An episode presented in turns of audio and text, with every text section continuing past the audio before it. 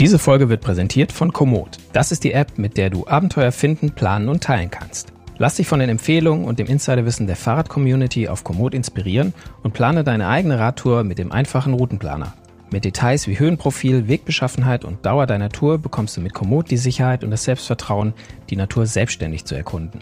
Das Team von Komoot vereint die Leidenschaft fürs Entdecken und möchte diese an andere weitergeben. Daher ist die Mission von Komoot, einzigartige Abenteuer für alle zu ermöglichen. Für alle Podcast-Hörer, die sich bei Komoot anmelden, gibt es jetzt die Möglichkeit, die Komoot Offline-Karten gratis zu testen. Unter komoot.de slash g mit dem Gutscheincode RoadBikeMag21. RoadBike MAG 21. Alles zusammen. Den Link findest du auch in den Show Notes. Faszination Rennrad, der Roadbike Podcast.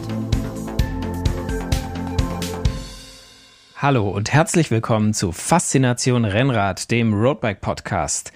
Mein Name ist Sebastian und heute geht es um den Dreikampf, den Triathlon.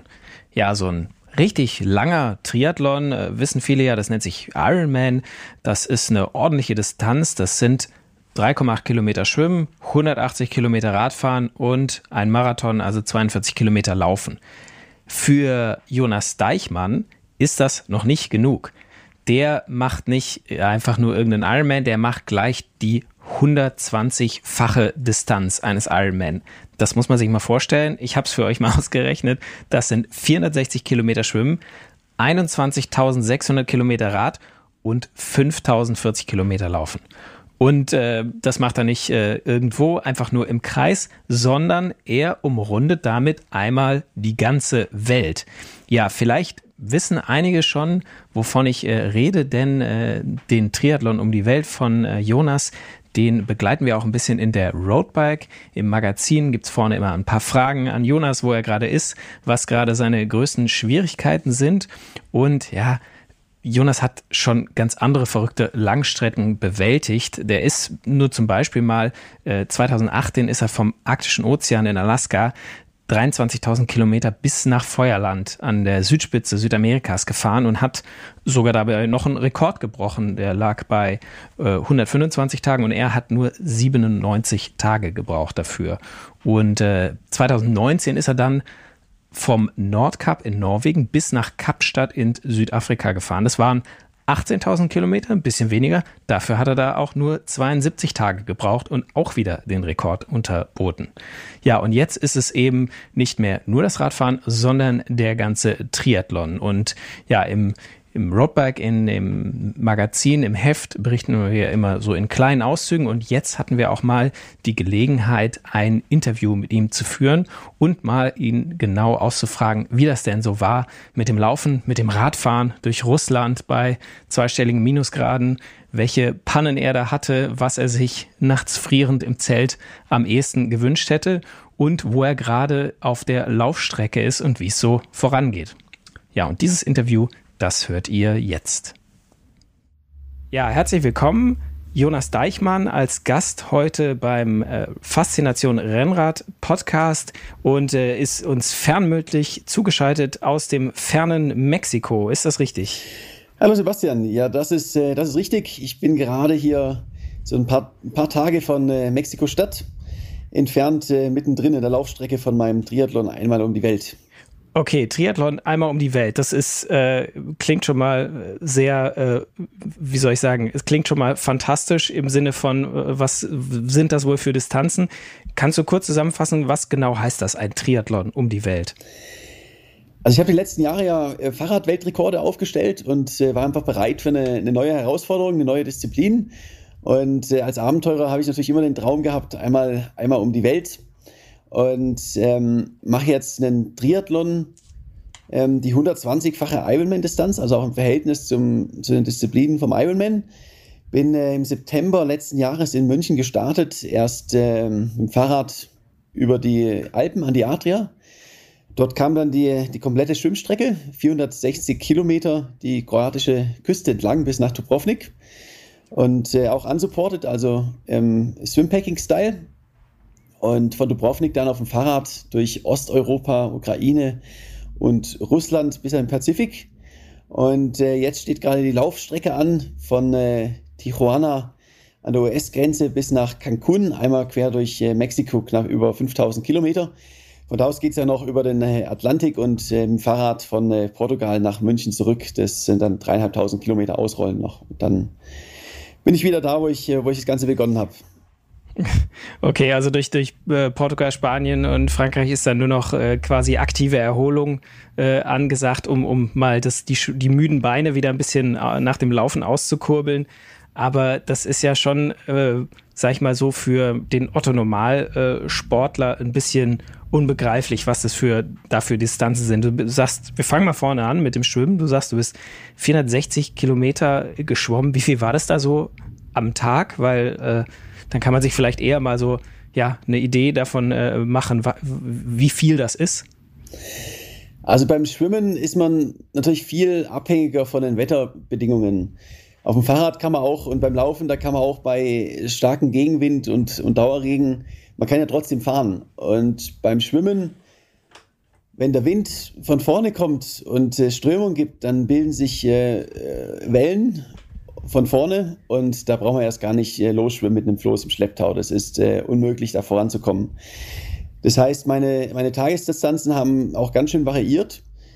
Ähm, zwischen an normalen Tagen war es meistens so zwischen 8 und 12 Kilometer, ähm, teilweise auch mal 15, 16 Kilometer an einem Tag. Und an anderen Tagen, da bin ich äh, vier Kilometer geschwommen und habe dann eingesehen, dass das ähm, hat heute keinen Sinn. Ähm, insgesamt der Durchschnitt ist, äh, also drei, 54 Tage waren es für, für 460 Kilometer. Boah, okay, also das, du musstest einfach manchmal in Kauf nehmen, so an manchen Tagen, da äh, war aufgrund des Wetters nicht mehr drin, aber dafür an anderen Tagen, wo der Wind günstig stand, da musstest du dann halt ordentlich äh, Strecke machen. Ja, es ist ja auch nicht ganz ungefährlich, äh, wenn man ohne Begleitboot ähm, da allein unterwegs ist und dann äh, der Wind von der falschen Seite kommt und einen aufs offene Meer rausträgt. Ähm, das ist teilweise lebensgefährlich. Deshalb ähm, hier bei den guten Tagen wirklich äh, Vollgas schwimmen und dann äh, sieben, acht Stunden schwimmen, um, um da was rauszuholen. Weil es war natürlich auch so ein bisschen ein, ein Wettlauf gegen die Zeit. Ähm, ich habe bewusst auch, sag ich mal, den Oktober als Startdatum gewählt, weil es äh, schon recht relativ spät in der Saison ist. Ähm, weil im Sommer ist es zu gefährlich mit den Motorbooten, die da ähm, rumfahren und ähm, teilweise auch ein bisschen was getrunken haben die sehen dann ja als Schwimmer nicht, wenn es Wellen gibt. Und da ist der Herbst, sag ich mal, die einzige Saison, wo man sowas machen kann. Und äh, es wurde dann am Ende hin, hin, also im November, wenn ich ankam, wo ich ankam, wurde es dann schon ein bisschen kalt. Deshalb, ich musste auch, musste auch ganz schön Gas geben, um das noch äh, zu beenden, bevor es ähm, einfach zu kalt ist. Okay, also schon gleich am Anfang eine, äh, eine große Herausforderung, was, was äh, Zeitplan und Logistik, Logistik angeht. Du hast gerade gesagt, du hast da so ein, so ein, so ein Floß quasi mit, deinem, mit deiner Ausrüstung äh, hinter dir hergezogen. War da denn schon dein Rad mit auf dem Floß? Also hast du das Rad da gleich äh, mitgenommen oder hat das Rad dann äh, beim Schwimmausstieg sozusagen auf dich gewartet? Ähm, das Rad habe ich per Post nach Dubrovnik geschickt und das hat dann dort beim, beim Schwimmausstieg auf mich gewartet. Mein Floß war wirklich äh, purer Minimalismus, weil ähm, man kommt einfach kaum noch vorwärts, wenn man ein, ein großes, schweres Floß hinter sich herzieht. Da war dann äh, Schlafsack, Isomatte, ähm, ein Set Kleidung und äh, Elektronik und Essen, Wasser drin. Also selbst aufs Zelt habe ich verzichtet, wegen, wegen Gewicht und, äh, und Größe. Und äh, es hat gerade so, gerade so hingereicht, dass es noch ziehbar war. Also nicht nur, dass es quasi schon eine Herausforderung war, diese 460 Kilometer zu schwimmen, sondern du hast hier halt äh, auch noch äh, dann quasi Zusatzgewicht, also im, in Form eines Flosses mit aufgeladen, um das nochmal, um da, da ist ja dann, also da ist dann nochmal eine größere Herausforderung eigentlich raus geworden. Ja, aber auch ein größeres Abenteuer, weil die, wenn man da die Küste entlang schwimmt und dann abends immer, äh, also mal oft auch schöne Schlafplätze am Strand oder auf irgendwelchen Felsen. Und äh, mit dem Floß bin ich unabhängig. Ja, du konntest quasi immer dir, du konntest, du hattest natürlich die Freiheit, dann die Tage so äh, zu gestalten, äh, wie es halt vom Wetter auch und von der Form so ein bisschen äh, gepasst hat, ähm, dass du quasi, weil du wusstest immer, okay, da wo ich anhalte, da ist dann auch mein, mein Zeug zum Übernachten und nicht, ich muss irgendwie auf jeden Fall bis Punkt X kommen, weil sonst äh, bin ich aufgeschmissen. Genau, ich hatte allerdings natürlich schon auch einen gewissen Druck von, weil Essen und, und Wasser passt halt nur begrenzt ins Floß. Das heißt, ich habe dann schon auch immer vorher geschaut, wo kommt der nächste Hafen, wo ich an Land kann und zum Supermarkt laufen. Ähm, äh, das musste ich schon immer genau vorausplanen. Also wenn dann nochmal ein Wetterumschwung war und ich meine Distanz nicht geschafft habe, dann äh, hatte ich ein Problem, weil dann äh, wusste, ich, wusste ich einfach, ich schaffe es jetzt nicht bis zum nächsten Supermarkt. Und dann ist äh, gewissermaßen Hungern angesagt. Äh, da, da gleich noch gleich schon mal eine, eine, so eine reine logistische Frage, äh, die uns hier in der Redaktion neugierig gemacht hat. Wie hast du das äh, gemacht mit dem Bezahlen? Hast du da so wie im Werbespot quasi die Visakarte in der Badehose stecken gehabt oder hattest du immer äh, quasi ein paar Scheine in der Landeswährung dabei? Also in Europa oder wo es noch den Euro gab, war es ja vielleicht einigermaßen einfacher, aber später dann auch, auch beim, beim Radfahren und so, wo es dann vielleicht auch mal durch verschiedene Länder ging, hattest du da, hattest du da Bargeld Bargeld dabei oder konntest du da immer kontaktlos bezahlen? Wie hast du das gemacht? Also ich habe zwei Visa-Karten und äh, habe auch immer ein bisschen äh, Bargeld dabei. Ähm, auch immer ein paar, äh, jetzt hier in Mexiko ein paar US-Dollar zum Beispiel. Normalerweise ähm, hebe ich immer in der Landeswährung ab und ähm, bezahle dann entweder mit Karte oder in Bar, je nach Land. Ähm, in den meisten Ländern kann man ähm, deutlich eher mit Kreditkarte zahlen als in Deutschland. Also selbst in kleinen äh, kleinen Shops irgendwo in der Mitte von nirgendwo ist Kreditkarte normalerweise akzeptiert. Okay, das ist natürlich schon mal wenigstens eine, eine Sorge weniger, äh, dass man, dass man quasi zu mich nicht komplett mittellos irgendwo, irgendwo strandet, wenn man äh, sich, wenn man einigermaßen das Gefühl hat, okay, mit der Kreditkarte komme ich noch ein bisschen weiter. Äh, ähm, genau, jetzt bist nie, du in, äh, bist in Dubrovnik quasi angekommen. Ähm, und ab da ging es dann mit dem Rad weiter. Äh, sag doch mal kurz, ich glaube, das interessiert unsere Hörer total, mit was für einem Setup warst du unterwegs? Weil du warst ja wahrscheinlich nicht nur auf äh, super schön asphaltierten Straßen unterwegs, sondern ab und zu mal auch auf den eher unbefestigten Wegen. Und, und welches Rad, mit was für Teilen hast du dich da fortbewegt? Ja, also es war eine Mischung aus, äh, aus Asphalt, aber auch ähm, ein bisschen Gravel ähm, äh, dabei. Und vor allen Dingen von der Jahreszeit dann Richtung Russland war es einfach sehr, sehr viel Schnee und vereiste Straßen.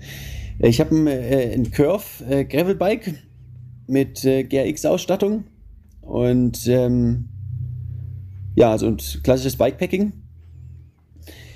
Äh, von, der, von der Ausrüstung, was ich dabei hatte, hat es auch ein bisschen sich geändert. Ähm, ich bin ja erst an der Richtung Türkei gefahren, wo es noch ähm, relativ warm war und äh, dann Richtung äh, Ukraine, Russland in den Winter abgebogen, wo ich dann äh, bei der Ausrüstung nochmal komplett mhm. umgesattelt habe auf, äh, auf Expeditionsausrüstung für heftige Minusgrade. Äh, Deshalb hat sich meine Ausrüstung auch ein bisschen, ein bisschen angepasst.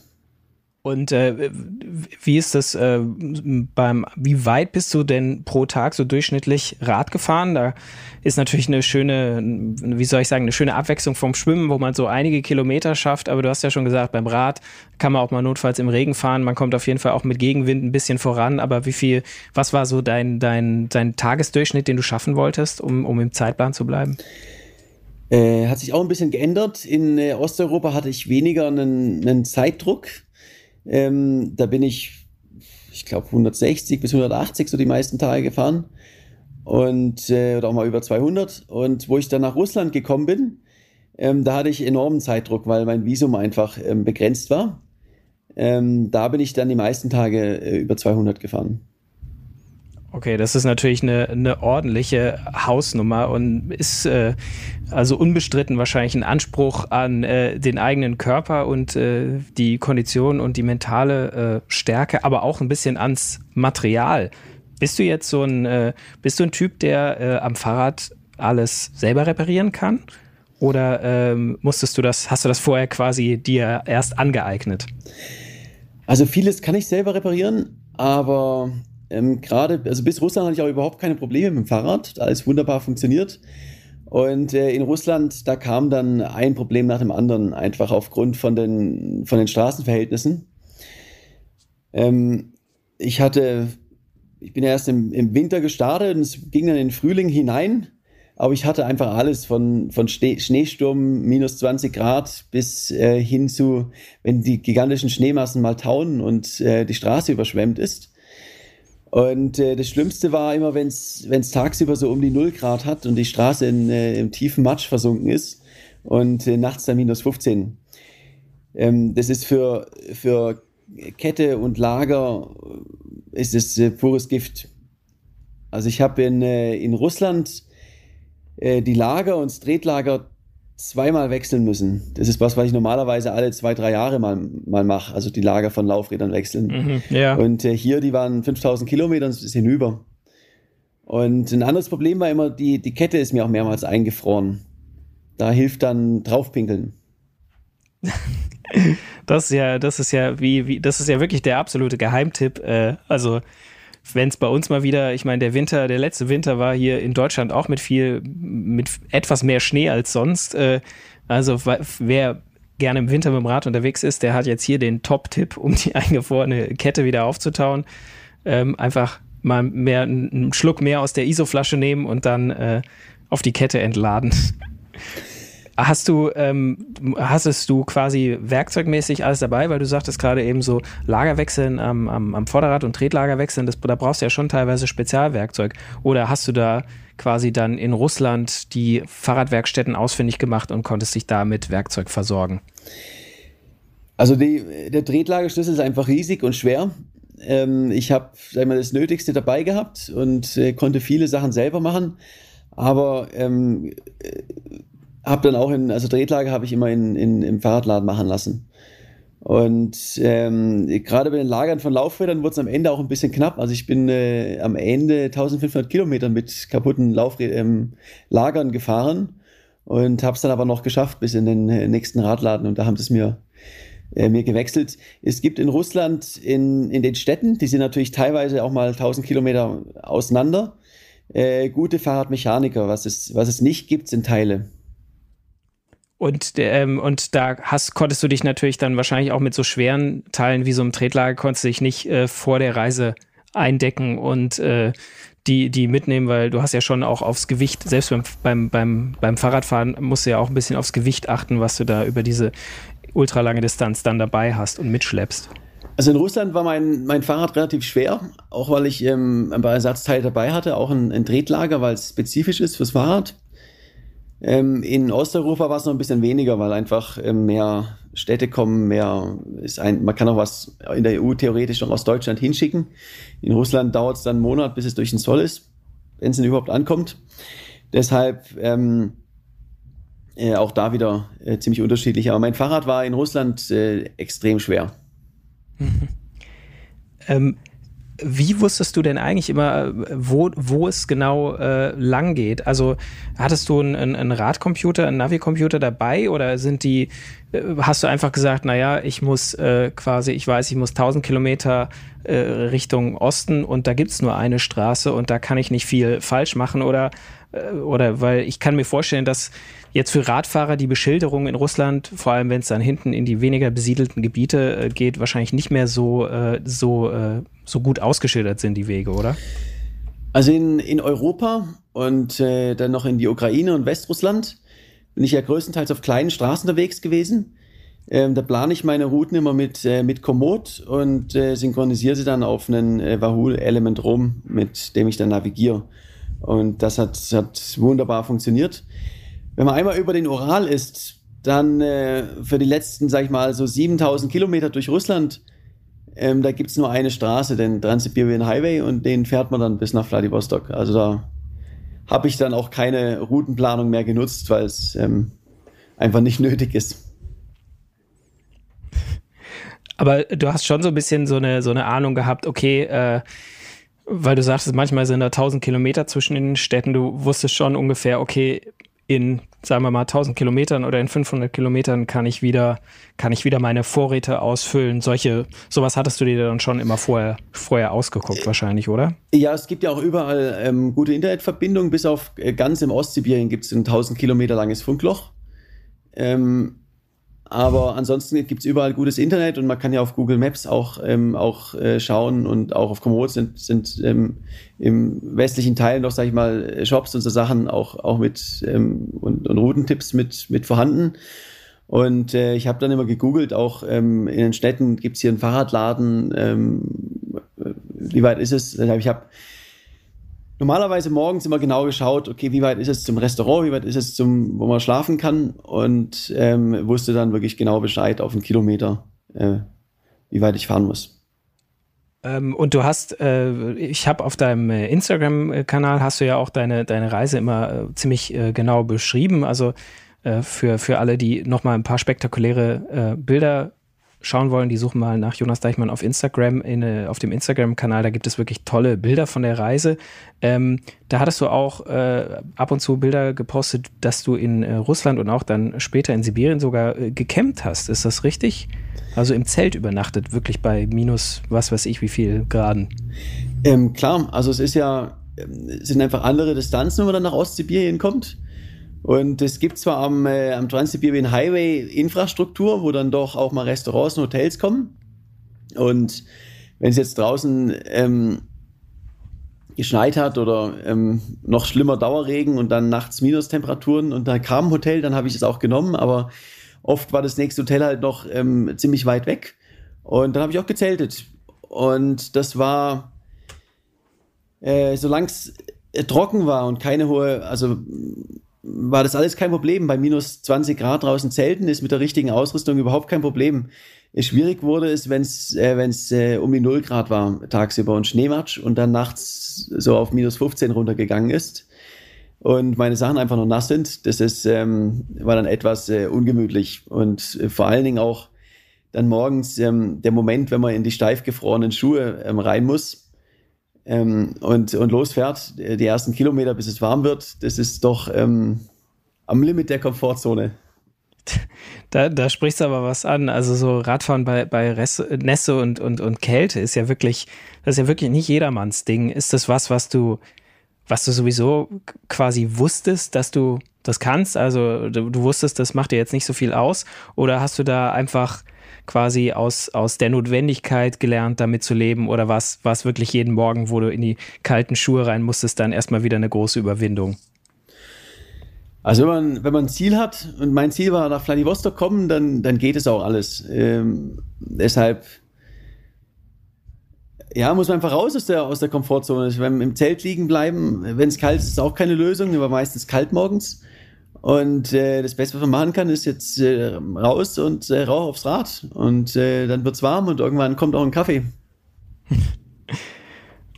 und äh, gab es für dich, äh, gab es für dich irgendwie bei, bei jetzt oder speziell auf der Radstrecke, gab es für dich da irgendwann mal so ein so ein Tiefpunkt, wo du eigentlich gesagt hättest, äh, ich habe jetzt, boah, die Lager sind schon wieder kaputt und äh, ich habe vielleicht einen Platten und alles ist nass und kalt und ich würde eigentlich lieber, keine Ahnung, umdrehen oder in die transsibirische Eisenbahn steigen und zurück nach Moskau fahren? Oder gab es irgendwie so einen Punkt, wo du gesagt hast, eigentlich will ich nicht mehr? Oder, oder war es für dich eigentlich immer so ein, ein stetes Durchhalten, einfach äh, ich, ich power da durch bis nach Vladivostok?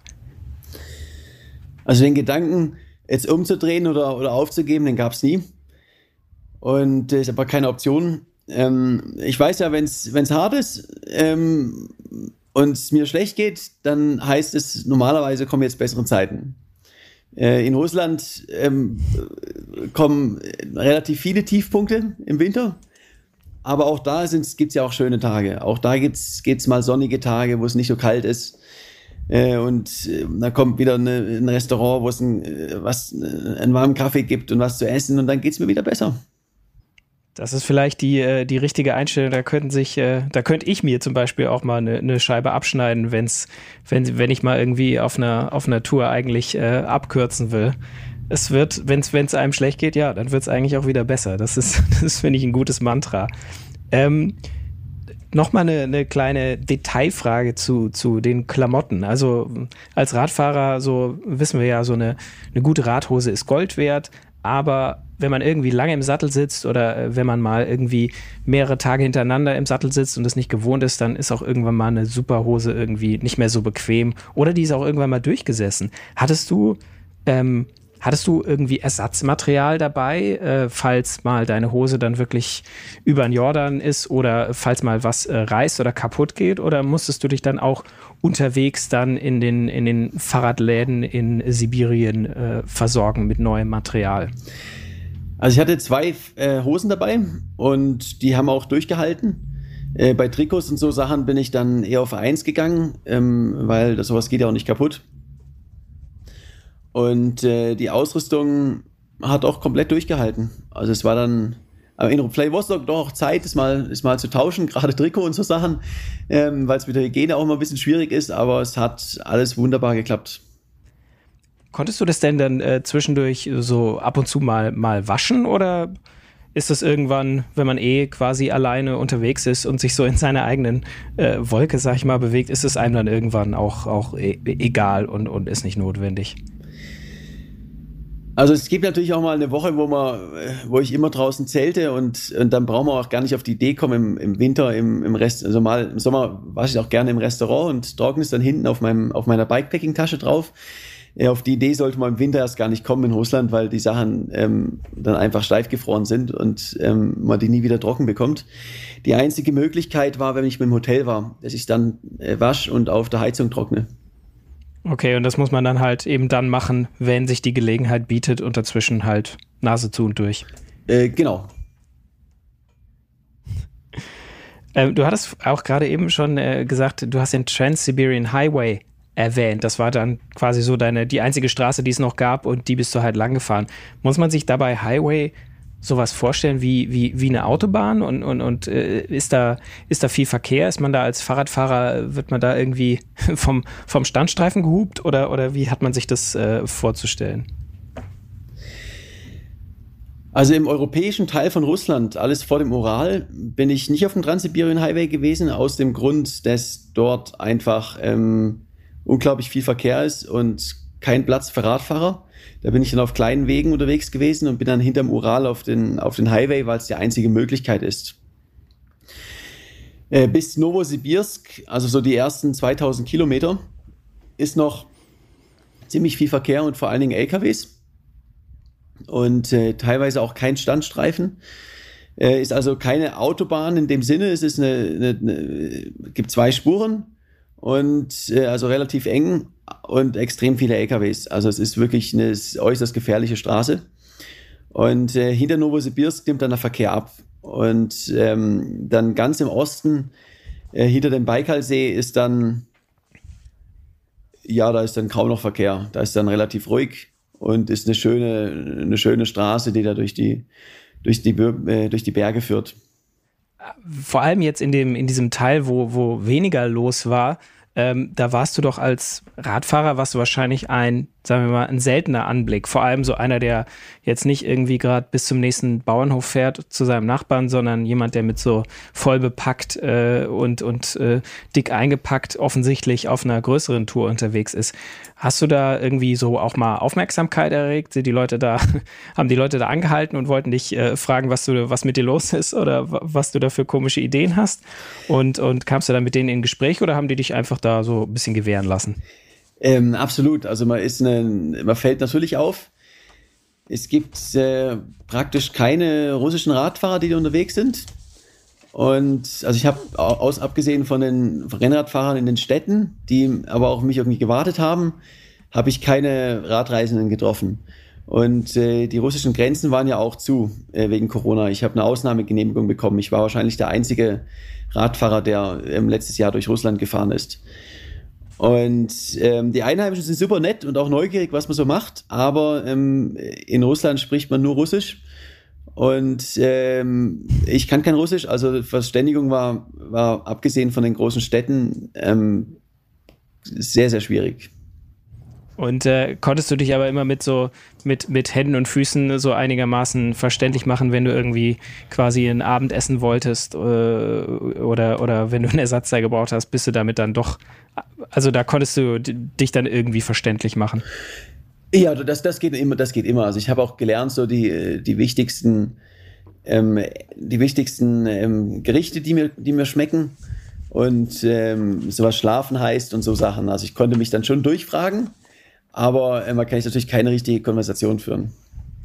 Jetzt stellt man sich das so mit diesen, äh, mit diesen, ja, wie soll ich sagen, unendlichen Weiten in Russland, also wo äh, keine Städte sind und keine, äh, fast keine Leute da stellt man sich das dann natürlich auch äh, ein bisschen wild romantisch vor, was die Natur angeht. Hattest du da so Erlebnisse, wo du einfach total geflasht warst von der Szenerie, von der Natur? Oder äh, war es eher so, dass du dafür irgendwann nach äh, ein paar tausend Kilometern nicht mehr so das Auge hattest oder die Muße hattest, da zu schwelgen und einfach mal vorankommen wolltest? Wie, wie ging es dir da? Insbesondere der, der östliche Teil von Sibirien ist, ist wunderschön. Also das Zentrum ist ähm, einfach nur langweilig. Es ist ein, ein riesiger Sumpf äh, und geht immer schnur geradeaus. Aber ähm, dann hinter Novosibirsk wird es wunderschön mit, mit vielen Bergen. Und der Baikalsee natürlich ist ein, ist ein absolutes Highlight. Ähm, das habe ich, hab ich schon sehr genossen. Also auch gerade die, die Campingplätze dort. Habe eine Nacht auch, da bin ich an, an Baikalsee gekommen, ähm, habe mir erst ein kleines, äh, mit Steinen ein Loch ins Eis gemacht und bin, äh, bin schwimmen gegangen. Und im Anschluss habe ich dann ähm, abends eine, ein Lagerfeuer am, am Strand gemacht und habe dann auf dem, auf dem See gezeltet. Und das ist natürlich ein ganz besonderes Erlebnis. Boah, da war dir noch nicht kalt genug, dass du dann in quasi in einen zugefrorenen See ein Eisloch machen musstest und da äh, eingetaucht bist. Äh, äh da, äh, da zieht sich mir, da ziehen sich mir schon die. Ich habe schon hier im, im Sommer im Badesee habe ich schon meinen Neoprenanzug an, am liebsten, äh, wenn mir das zu kalt ist. Also da muss ich sagen, großer Respekt, dass du, dass du ich meine, die Gelegenheit bietet sich wahrscheinlich nicht so oft in einem zugefrorenen See erst zu baden und dann auf dem See zu übernachten. Das ist wahrscheinlich ein einmaliges Erlebnis, nehme ich an. Ja, der Baikalsee ist ja auch ein, auch ein ganz besonderer See und äh, so oft komme ich da nicht vorbei. Äh, das ist ja, wäre ja fast eine Schande, da einfach dran vorbeizuradeln, ohne, ohne reinzuspringen. Ähm, es war ein bisschen früh in der Saison, aber ähm, das wollte ich mir nicht entgehen lassen. Ja, wenn man da ist, dann äh, muss man, muss man zuschlagen. Ähm, die Leute, die dir auf, ähm, auf Instagram und so gefolgt sind und die auch die äh, Kolumne bei uns im Heft gelesen haben, die werden das ja mitbekommen haben. Es gab so zweimal oder, auf, oder ein paar Mal bei deiner Reise auch eine, eine ungewollte Unterbrechung, nämlich irgendwie, du hast gerade erwähnt, dass du ein Visum, eine Ausnahmegenehmigung hattest für Russland, aber darauf musstest du ja relativ lang warten und dann am Ende von Russland äh, nach der langen Radstrecke, äh, um über den Pazifik zu kommen, da gab es ja auch noch mal eine ungewollte Unterbrechung, wo du quasi nach einer Möglichkeit gesucht hast, ähm, über den Pazifik zuerst mit dem Schiff zu kommen.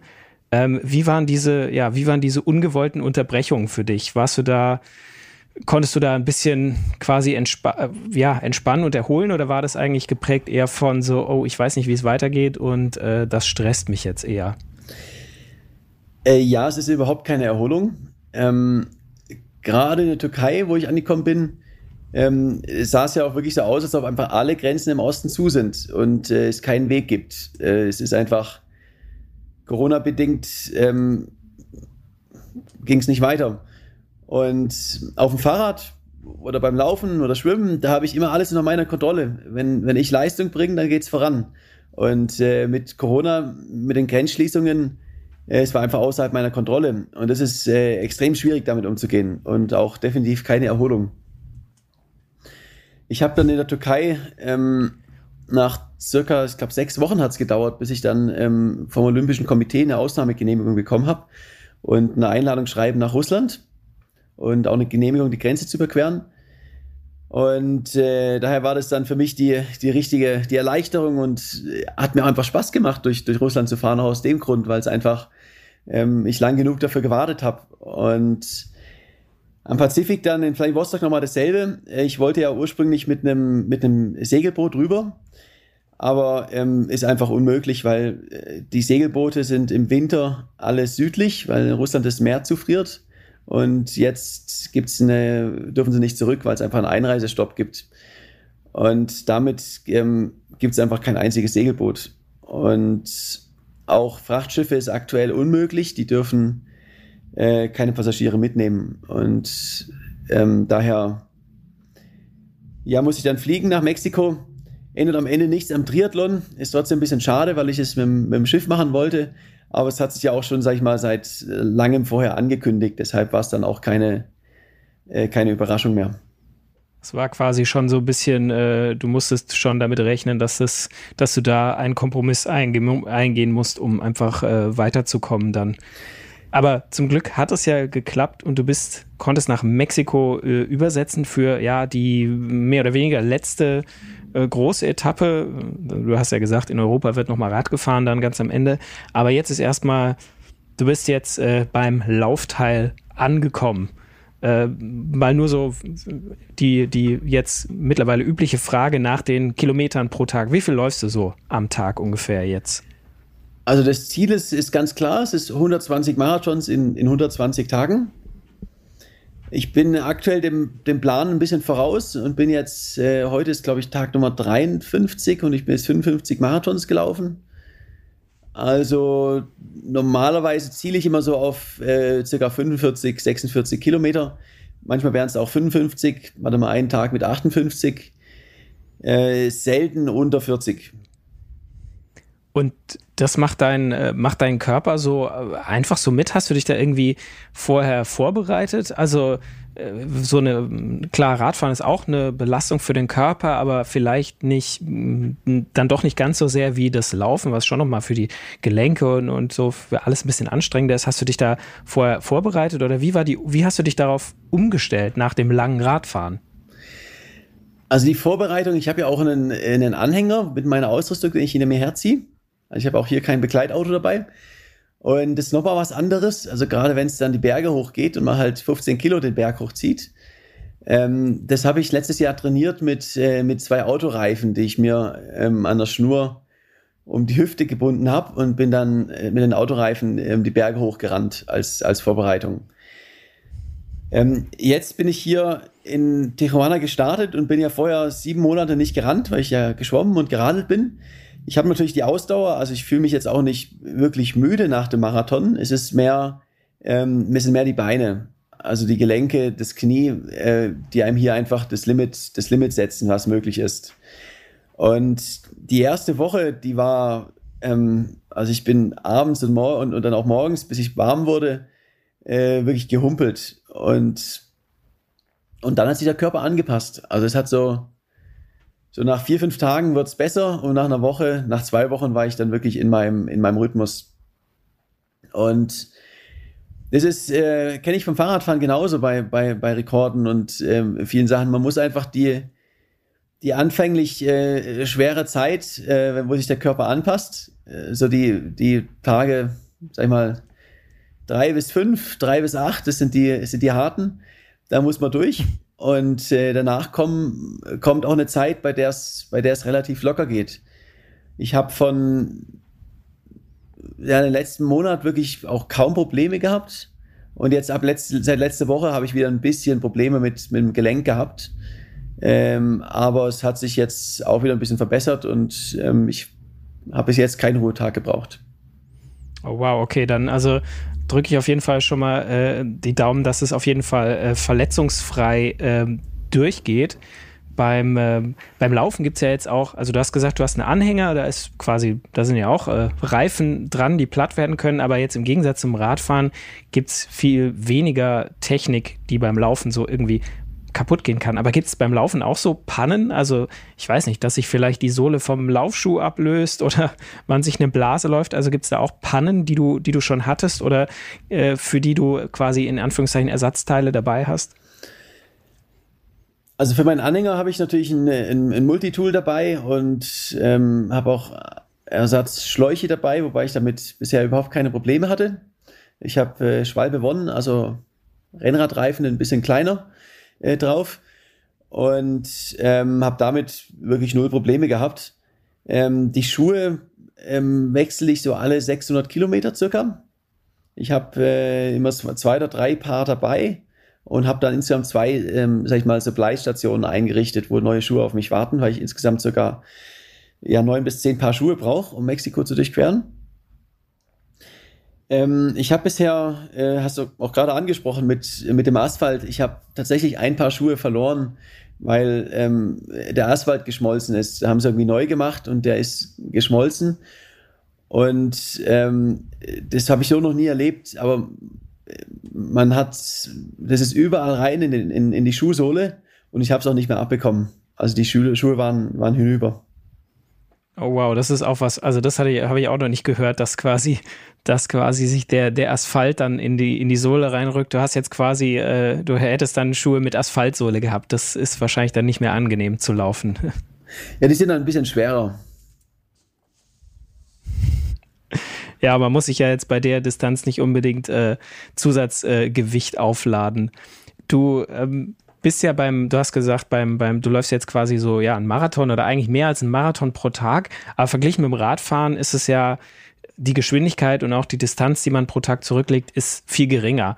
Ähm, war das für dich irgendwie so von der Motivation ein bisschen eine Umstellung, dass du weißt du, wenn du beim Radfahren 200 Kilometer geschafft hast und jetzt beim Laufen äh, an einem guten Tag 45 bis 50, was nur ein Viertel ist und auch das Tempo ist viel geringer, also wenn du da am Horizont schon quasi einen, einen, einen Zielpunkt siehst, den du vornimmst, bis du den erreicht hast, das dauert einfach länger. War das für dich dann, war das für dich ja eine, eine, ein Unterschied in der Motivation, da voranzukommen?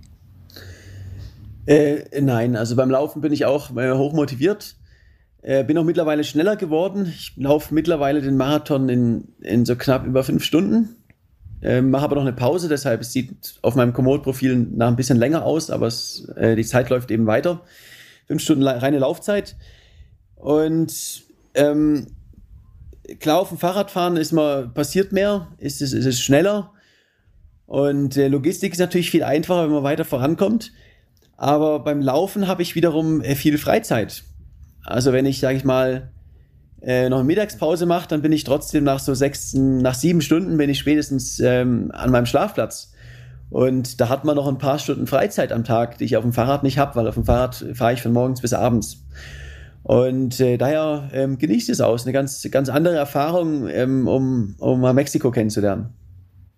Äh, was man ja auch auf deinem, äh, auf deinem Instagram äh, gesehen hat, ist, dass du ja fast, wie so, ich, ich weiß nicht, es sieht so aus, als wärst du selten eigentlich alleine unterwegs, denn man sieht dich ganz oft auf Bildern mit, mit anderen Leuten laufen. Äh, du scheinst da äh, irgendwie ja, in, in, zu eine, eine, gewisse Berühmtheit erlangt zu haben, äh, denn äh, da warten teilweise Laufclubs auf dich, die dich dann teilweise begleiten. Das ist ja wahrscheinlich auch eine willkommene Abwechslung, oder?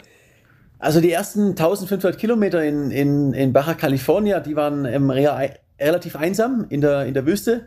Da hatte ich auch manchmal Begleitung, aber war größtenteils äh, alleine. Und äh, jetzt hier auf dem Festland habe ich ähm, ja praktisch jeden Tag Begleitung, teilweise auch äh, 50, 60 Leute, die hinter mir herrennen.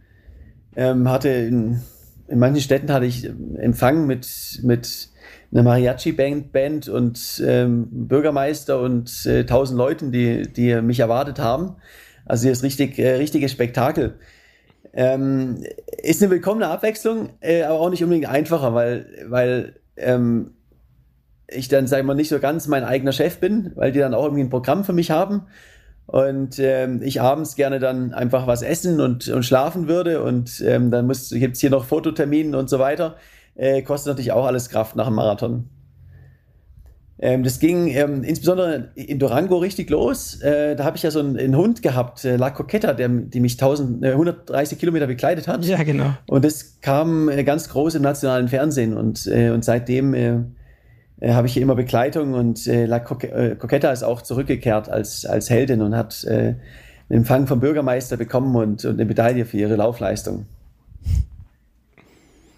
das ist natürlich das, das Nonplusultra, dass du noch die, die, ja, die, die Tiergeschichte mit, mit dabei hast. Das fand ich aber auch wirklich, das habe ich mir auch, da ist mir auch das Herz aufgegangen, muss ich sagen. Also da bin ich auch ein ganz empfänglich für, für so eine tolle Geschichte. Und auch wenn ich verstehen konnte, dass du äh, gesagt hast, ja, ich kann, ich kann sie leider nicht adoptieren und jetzt mit nach Deutschland überführen, aber fand ich schon fast ein bisschen traurig. Das wäre jetzt quasi so doch der, der, der I-Punkt gewesen. Aber schön, dass sie äh, zurückgekehrt ist äh, in, in ihren Ort. Und da, du hast, glaube ich, auch geschrieben, sie hat auch eine Familie gefunden, die sie aufgenommen hat.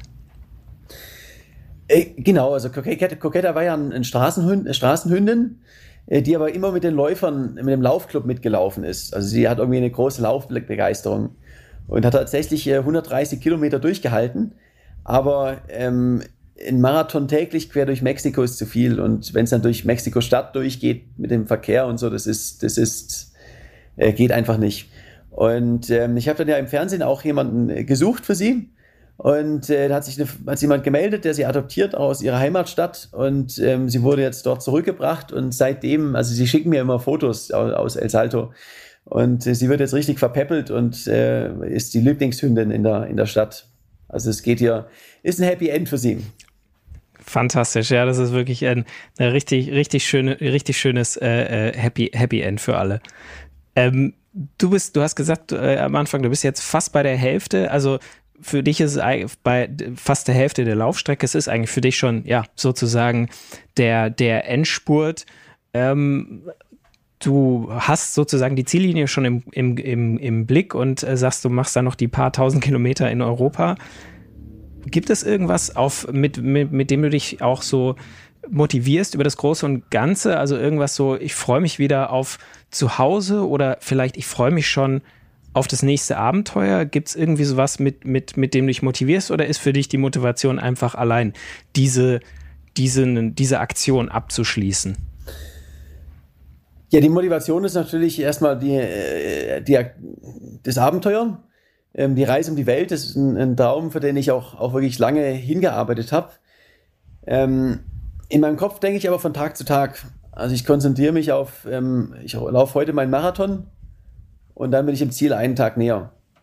Äh, wenn ich jetzt daran denke, ähm, äh, dass ich noch 70 Marathon oder 65 Marathons vor mir habe, dann ist das, ähm, wenn es einem schlecht geht, nicht motivierend. Und ich konzentriere mich immer auf jetzt. Ich konzentriere mich auf den heutigen Marathon oder noch eher sogar auf den Weg zur, zur Mittagspause. Und äh, so komme ich in kleinen Schritten dem, dem Großen ein bisschen näher.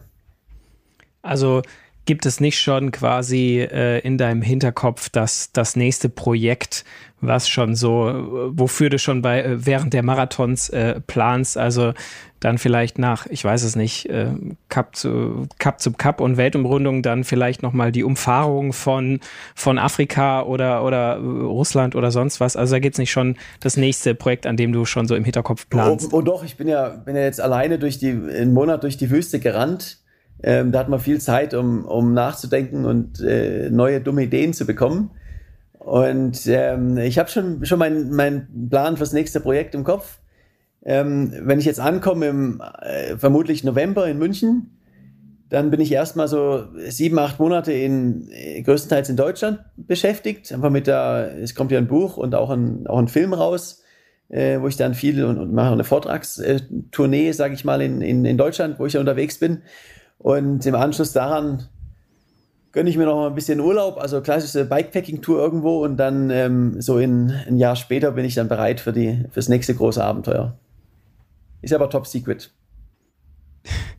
Aber das ist schon mal, also ich finde es schon mal beruhigend zu hören, dass du quasi trotz deiner wirklich ewig langen Tour eigentlich durch Europa, Osteuropa, Türkei, Russland, dass du immer noch an einen Urlaub mit Bikepacking denkst, dass du immer noch sagst, hey, davon habe ich jetzt immer noch nicht genug, sondern äh, ich kann mir vorstellen, dass sich das auch nochmal zum Spaß macht. Das heißt, es kann eigentlich keine schlechte Erfahrung bis jetzt gewesen sein. Es war eine super Erfahrung. Und äh, so Strandurlaub, ähm, äh, mich in die Hängematte legen oder an, auf den Liegestuhl, das, das mache ich nach dem Projekt sicher mal gerne drei, vier Tage, aber dann, dann wird es mir auch langweilig und es reicht.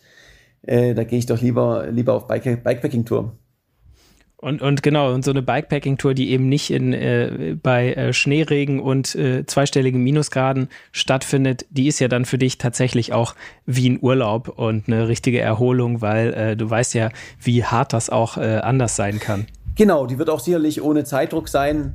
Einfach klassisches Bike Bikepacking, irgendwo was schön warmes und, äh, und mal ein bisschen genießen mit gutem Essen, äh, guten Schlafplätzen und ähm, ja, einfach Urlaub. Äh, da, da sagst du jetzt was mit gutem Essen und guten Schlafplätzen. Da wollte ich dich noch fragen, gibt es irgendwas, ähm, wo du sagst, äh, ich weiß nicht, die vielleicht die Nutella auf dem Brötchen oder das weiche Daunenkissen, also irgendwas, wo du sagst, ja, das konnte ich jetzt aus Platz- und Organisationsgründen definitiv nicht äh, mitnehmen auf die große Reise, aber das ist was, was ich tatsächlich äh, vermisse und gerne hätte oder ja, die, die, die Original Haribo Gummibärchen oder, oder sonst irgendwas? Gibt es da irgendwas? Äh, ja, es gibt tatsächlich eine Sache, die ich gerne dabei hätte, aber aus Platzgründen nicht habe. Und das ist so eine italienische Espresso-Maschine, eine von den silbernen, die man auf den, ähm, auf den Herd stellt. Denn, äh, also hier in Russland gibt es sowieso nur Instant Coffee. Und äh, hier in Mexiko, obwohl es ein großer Kaffeeexporteur ist, ähm, gibt es leider meistens nur ähm, Kaffeepulver, also so Instant äh, Nescafé. Und äh, ich liebe einen guten Espresso am Morgen. Deshalb so eine richtige Espresso-Maschine, das wäre was. Also es geht, äh, also selbst für jemand, der, der viel Entbehrung gewohnt ist wie du und der, der sich viel sozusagen antun kann, um sein Ziel zu erreichen, selbst für dich könnte es einen kleinen Luxus äh, geben auf dieser langen Reise. Das ist sehr gut zu hören, weil das, ich glaube, dass da kann jeder irgendwie, äh, jeder ein bisschen nachfühlen und Kaffeetrinker unter unseren Hörern, die können das dir sowieso nachfühlen, dass das mit so einem schönen Espresso am Morgen äh, so ein schwieriger Tag vielleicht auch dann mal ein bisschen einfacher, einfacher sich anfühlt. Äh, genau, also für mich ist das ja der, der absolute Luxus, wenn ich, wenn ich morgens einen guten Espresso habe und dann, dann geht der startende Tag einfach besser. Ja, dann ähm, würde ich mal äh, mich erstmal bei dir bedanken, dass du deinen äh, deinen Start in den Tag, es ist ja äh, bei dir gerade gerade mal so äh, halb halb neun jetzt wahrscheinlich, äh, während es bei uns schon äh, später Nachmittag ist. Und äh, du bei dir steht heute der nächste Marathon auf dem Programm, nehme ich an. Deswegen sage ich danke, dass du dir die Zeit genommen hast. Und ähm, ich werde unseren Hörern natürlich nochmal äh, gleich im Outro nochmal ganz äh, ans Herz legen, dass sie bei dir auf dem Instagram-Profil vorbeischauen, um quasi immer den aktuellen Stand deiner Reise mitzubekommen. Äh, super, danke dir. Und äh, genau, jetzt geht's gleich, äh, gleich zum Frühstück und dann auf zum Marathon Nummer 55. Alles klar, dann drücken wir dir die Daumen, keine Blasen, keine ablösenden Schuhsohlen und dass die, äh, die, nächsten, äh, die nächsten 50, 60 Marathons auch so locker von der Hand gehen wie die ersten. Ja, vielen Dank und bis bald. So, für Jonas beginnt jetzt also der Endspurt. Er ist, ja, quasi schon, wenn noch nicht ganz auf der Zielgeraden, aber er kann die Zielgerade schon, schon sehen, so äh, fast. Und ähm, ja, alle, die auf dem Laufenden bleiben wollen, die können ihm ja auch auf Instagram, auf seinem Account unter Jonas-Deichmann folgen. Und wir berichten natürlich auch weiterhin im Roadback-Magazin von seinem Fortschritt. Ja, wie kommt ihr an so, eine, an so ein Roadbike-Magazin? Na klar, einfach am Kiosk könnt ihr euch das einfach kaufen, aber was noch viel einfacher ist, ihr könnt euch einfach ein Abo holen unter roadbike.de slash Abo. Da gibt's äh, tolle Angebote und da könnt ihr einfach ein Abo abschließen und dann kommt das Heft ganz bequem zu euch per Post nach Hause. Äh, uns gibt's natürlich auch auf Instagram und auch auf Twitter und auf Facebook. Da findet ihr uns unter roadbike.magazin und im Internet auf roadbike.de. Und wenn ihr jetzt noch Lob, Kritik oder auch Anregungen für unseren Podcast habt, dann schickt uns doch eine Mail an podcast.roadbike.de. Wir freuen uns auf eure Post und sagen Danke fürs Zuhören und bis zum nächsten Mal. Faszination Rennrad, der Roadbike Podcast.